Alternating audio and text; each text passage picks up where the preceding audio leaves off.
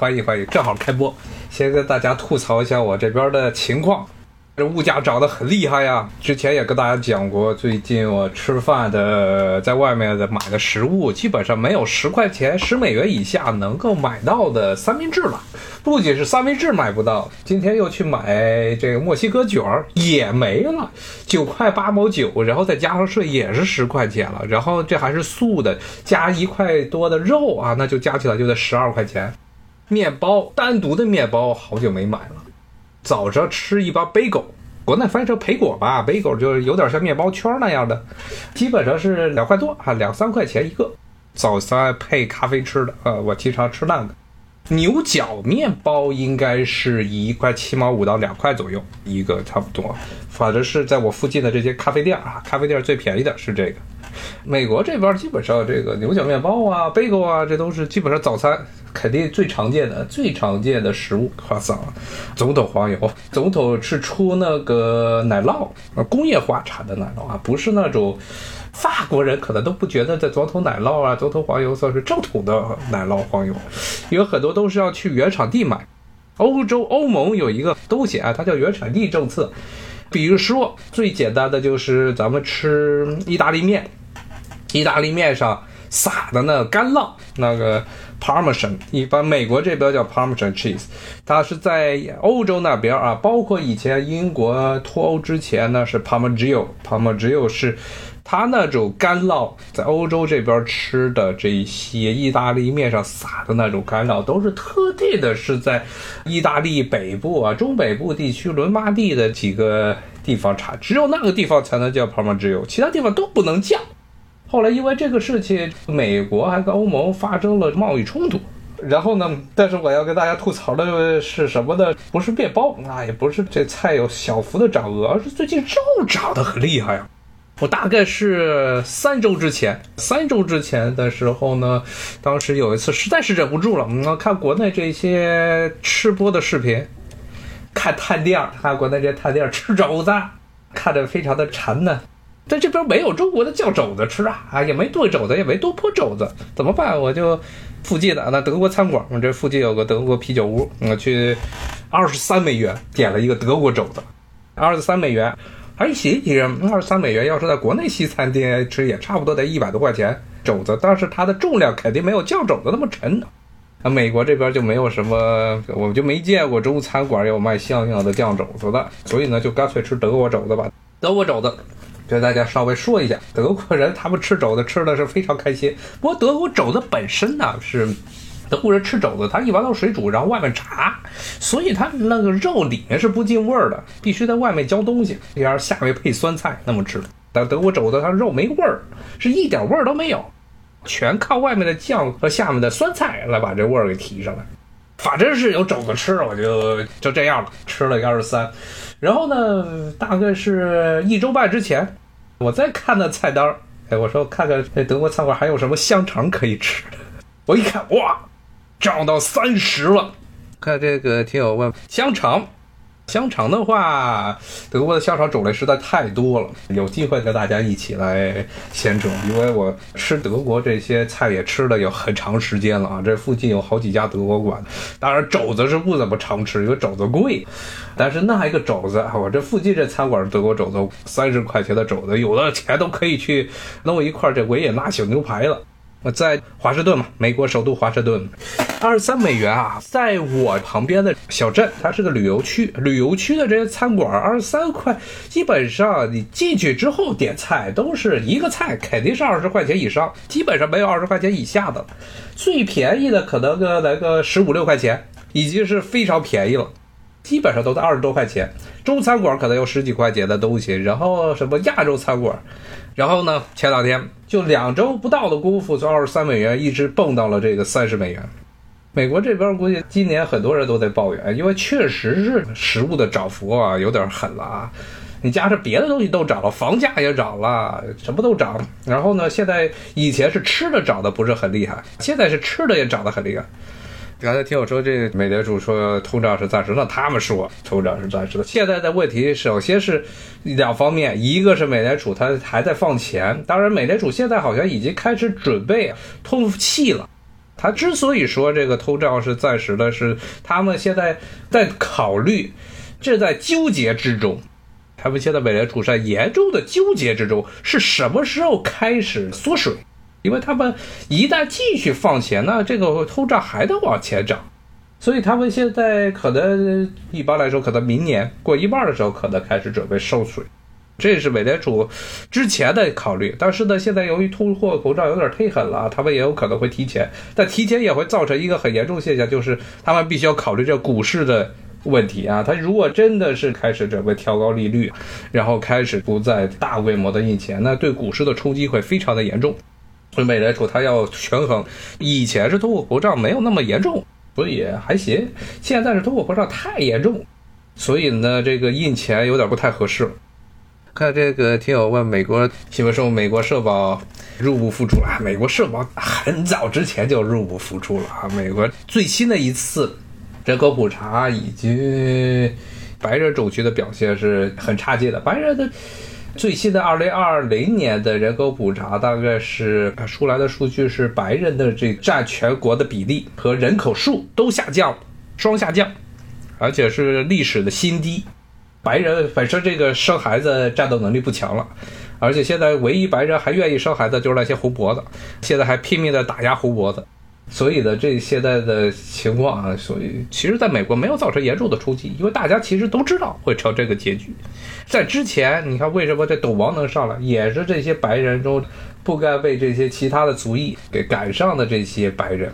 特指南方的湖泊的白人，他们要想办法挣扎一下，所以把董王给选上来了。刚才听我说，这红脖子是共和党铁粉，对他说实话，现在不一定都不能叫做共和党铁粉了。现在红脖子是董王的铁粉啊，只不过董王现在是挂在这个向党里头的，等于成了这样，等于董王把整个向党给齐结了啊。原来是红脖子确实投票肯定投的向党，但是他们现在主要是跟着董王走，不是跟着向党走，因为。董王和其他的向导的政客有很大的不同，大家也能体会得到。就看明年，明年肯定又有趣了。明年这个周期选举会有很多的好戏看，尤其是今年的这通货膨胀严重，大家现在工资都跑不过通货膨胀了。美联储现在正在犹豫该不该这个升息。现在升息，你就看明年肯定这个中期选举，民主党要惨败。尤其是升息之后，最悲惨的就是这些中产啊，因为中产的人的钱全在这股市里头啊。你一升息，这股票一跌，那觉着就不选你了，肯定不投票了啊，肯定不给你投票。所以这个估计现在税王政府这在跟美联储这多方交涉啊，希望他们就算是要升息，估计也得拖拖，能想办法能不能拖到明年的中期选举之后。刚才没说完，这东西还不光是加息的问题，现在通货膨胀啊，加息是一方面，因为美联储的这个无限量化宽松啊，印钱，这是造成了通货膨胀的很大的一部分。当然还有一些其他原因，它这个这通货膨胀挺复杂，除了美联储的这个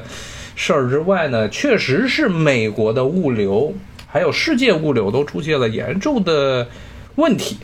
比如现在美国。从中国到美国的一个集装箱啊一箱难求啊，特别难找，因为疫情的原因，包括中美之间的这贸易战的原因。现在你看前两天的报道啊，这个美国的很多企业啊，尤其是跟中国有贸易、有密切贸易关系的企业，现在有点撑不住了啊，受不了了。去年还凑合。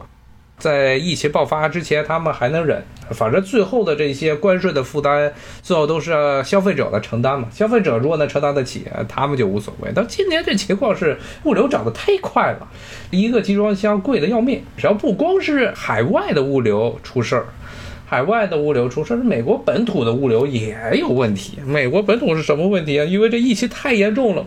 他们这卡车司机也一波一波的歇菜。然后那些肉联厂什么的，一波一波的人都倒下了。而且呢，尤其是美国中西部主要的肉产区，主要的这农作物产区，中西部也是现在美国疫情最惨烈的地方啊。这些地方你就想想吧，在工厂中加工的一些工人，估计没两天就直接进 ICU 了。所以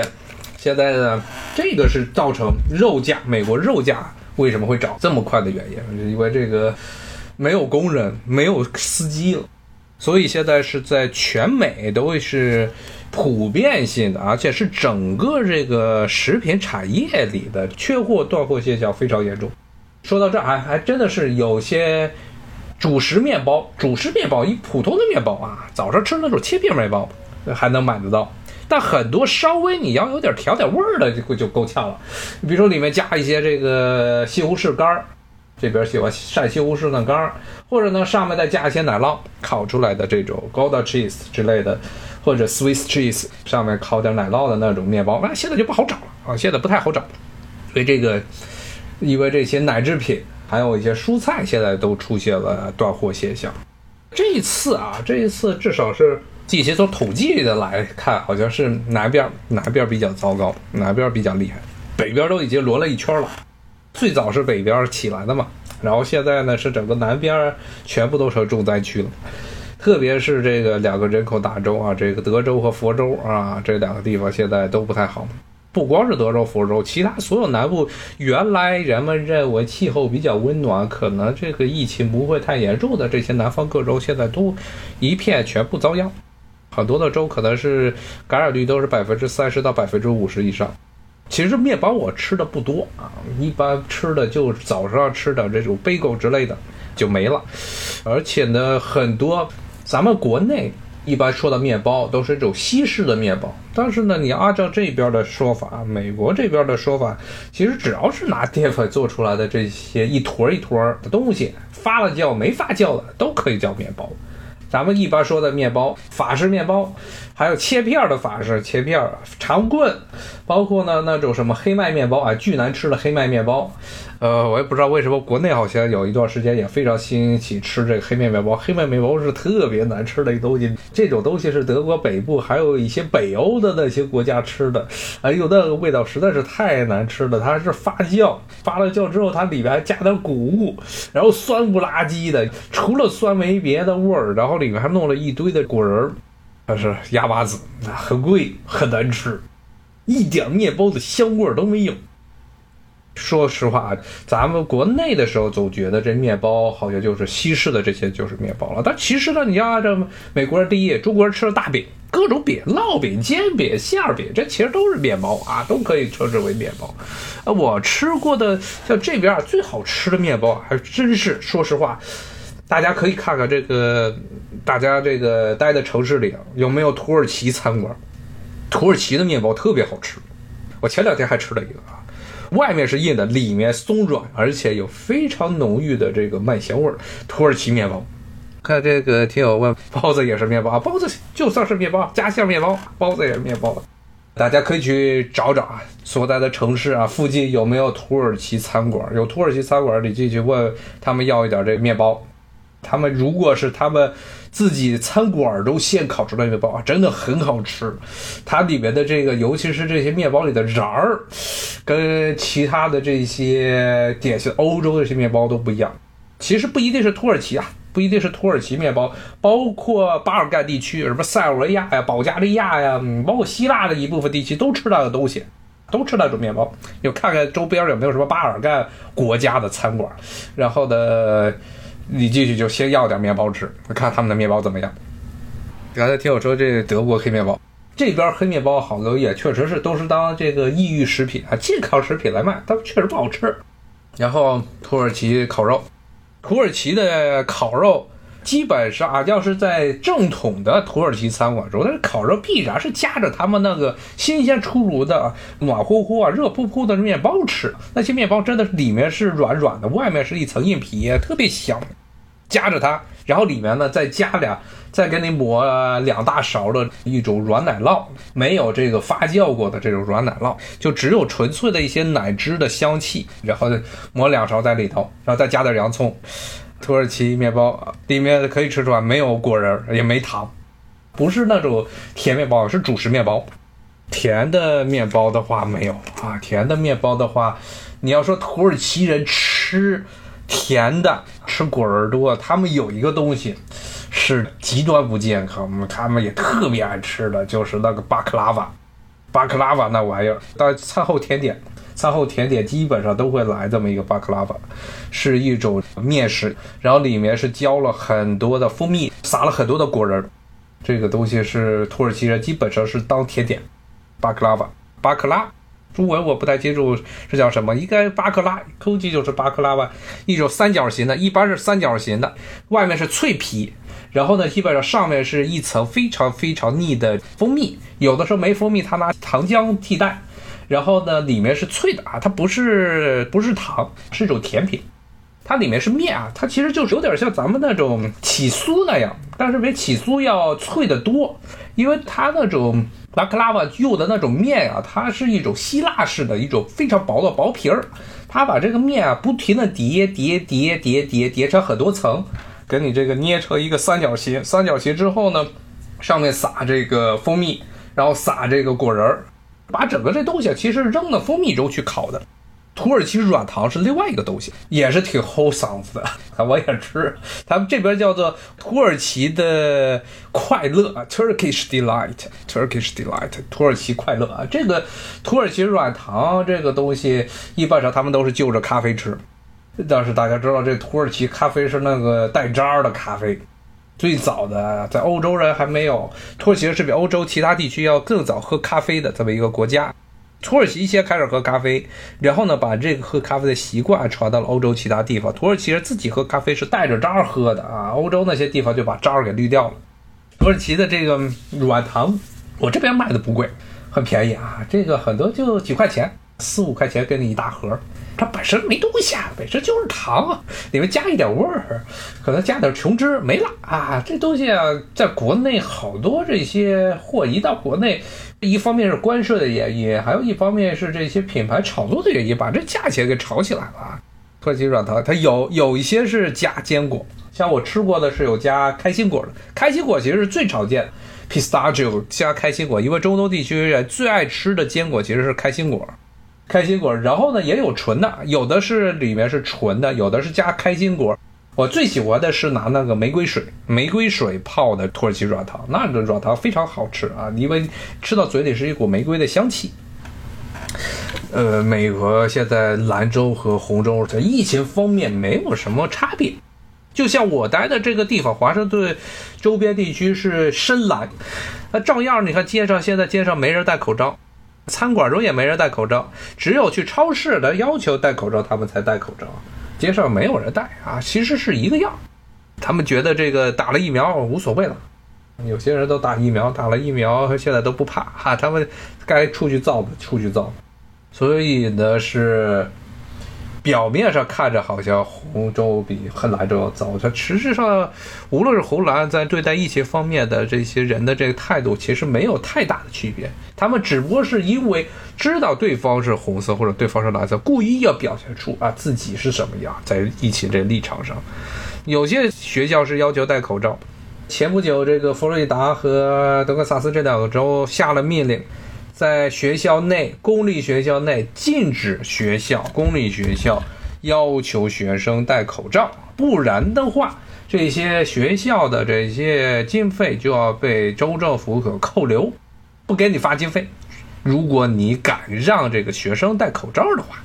而且呢，就算是这个红蓝州。在这个戴口罩，学校戴口罩方面，其实执行力度也非常的差。前不久，加州不就出了例子吗？这有一个加州有一个这个老师不戴口罩，然后呢，他认为这新冠疫情没啥事儿，然后呢，自己不戴口罩，然后自己患了新冠，患了新冠之后，把整个这学校里那些学生，他全班的学生还有隔壁班学生全部都给这造吧了，全都染上了。这不是钱的问题，这是立场的问题，这是个信仰的问题啊。很多时候不是钱的事儿，要是钱的事能解决，那就是很简单的事儿。但是很多事情不是钱，这是一种信仰，尤其是现在的美国这种政治环境，主流的政治环境，现在是认为戴口罩是一种对人的自由的玷污，你就没办法说了，都已经成这样了，你怎么办？咱们继续啊，继续回到今天的话题。今天话题刚才说，美国的这物流现在出现严重的问题。现在不光是疫情，还有这个美联储放水的问题。然后今年的自然灾害也特别多。前两天我这儿下大雨，但下的不是很厉害。纽约那边下的特别厉害，大雨。什么原因呢？是因为南边又是美国多灾多难的南方地区，最近呢刚被一个美国历史上第五强的一个飓风来受影响，在西奥良那边肆虐，它的这些余威都已经刮到了美国东北部，纽约纽约市发大水，发了洪水，很多的这些地铁站啊都被淹了，防疫。不是一个纯粹的科学问题，防疫大部分时候都是一个政治问题。美国政客他你要提到啊，政府提到这个防疫的时候，他们想到的是我们能从这个防疫中能够获得什么，能获得什么样的资本。之后呢，再考虑是不是应该执行防疫。如果呢，真的是把这个防疫当做了一个公共事务、公益去做，政府应该的这个所谓的大众的公共福利来做的话，美国就不会出现像现在这样啊，毒品泛滥、艾滋病泛滥这些问题。比如说艾滋病泛滥，在开始的八十年代的时候，当时是很明显的政府的不作为，在刚刚出现这个苗头的时候，没有及时的进行防控，反而是天之任之。最后到了九十年代之后，就出现了艾滋病肆虐的情况。这政府没有作为，里根政府时代把很多美国政府应该做的事情、应该的职责这些功能全部都卸除了。卸除之后，说是要让私人企业起来做，但是让私人企业起来，私人觉得这个艾滋病这个东西还它还没有蔓延起来的时候赚不了钱，他们也不愿意去干。现在好啊，这个艾滋病肆虐之后，大家开始开发艾滋病的药物。艾滋病的除了性传播之外呢，还有血液传播，然后毒品吸毒，共用针头。在很多比较穷的地方，他买不起针头，大家共用一个针头，出事儿了，然后就染病了。看这个听友问，美国缉毒总署啊，DEA，它叫 DEA，缉毒总署。要知道，美国的这个国家基本上消耗了、消费了全世界一半以上的毒品都在美国。无论是这个南边的什么叫银新月，就是现在的哥伦比亚那一圈儿，还有就以前的什么金三角，包括阿富汗那边的以前的这个所谓金新月那一带，很多毒品从全世界的这个所谓的毒品物流网，最后都是往美国走，各种途径。然后呢，现在呢，美国不仅是毒品消费的第一大国，同时也是毒品研发的第一大国。现在呢，因为海外来的毒品。美国本地这个因素啊，这不好种啊，一种这肯定会被缉毒署给抓的，所以都在做海外走，南美地区啊，什么亚洲地区去的毒品，这些都风险比较大，所以现在的一个趋势，很明显的趋势就是美国现在化学合成类的药品开始占据上风，这个东西很好弄，自己在家后院，只要你能买到这些物料，对，芬太尼。说到芬太尼，去年董王一直拿这个说事儿。前几天这美国政府还拿这个当借口，说制裁中国、追捕中国的企业。但实质上呢，中国在前年的时候就已经控制芬太尼的原料向美国出口，因为以前没有想到这个东西会美国人进口之后会拿来去炼制毒品。中国开始已经搞出口管制了，但是美国的化学合成类的毒品的增长还是有增无减。主要的原因啊，是因为其实中国并不是这个美国进口这些所谓的化学合成类毒品的原材料的唯一的产地，而且也甚至不是最重要的产地。现在美国很多的自产，还有从墨西哥那边都找，有很多的渠道，不需要从中国这边进。而且毒品本身是一个一本万利的东西，它的这个 profit margin 太大，利润率太高。与其去从中国进，而且要冒风险，不如自产，或者呢去更加比较安全的这南美地区搞个地方生产。所以现在的情况是，美国化学类毒品这种比较廉价，相对来讲，然后呢制造工艺呢相对来说不是那么复杂，东西现在正在在美国泛滥肆虐。美墨边境很多地道，地道就是运毒品的，传统的鸦片以及合成类的毒品啊都是从地道运。要不然，美国为什么每年这么多偷渡的？好多偷渡的都是那些贩毒的黑帮组织把你弄过来。弄过来的时候，你要带毒品，利润实在太高了。因为美国人对于毒品的消费实在太大。回到刚才的话题，这个美国今年天气非常糟糕，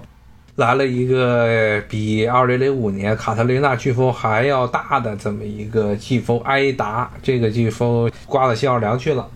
一场大雨把整个美国东北部都给浇了。美国东北部，像我华盛顿所在这位置啊，和新奥尔良之间的差不多的距离啊，甚至从山东济南坐飞机飞到广州那么远，你可以想见这个飓风有多大。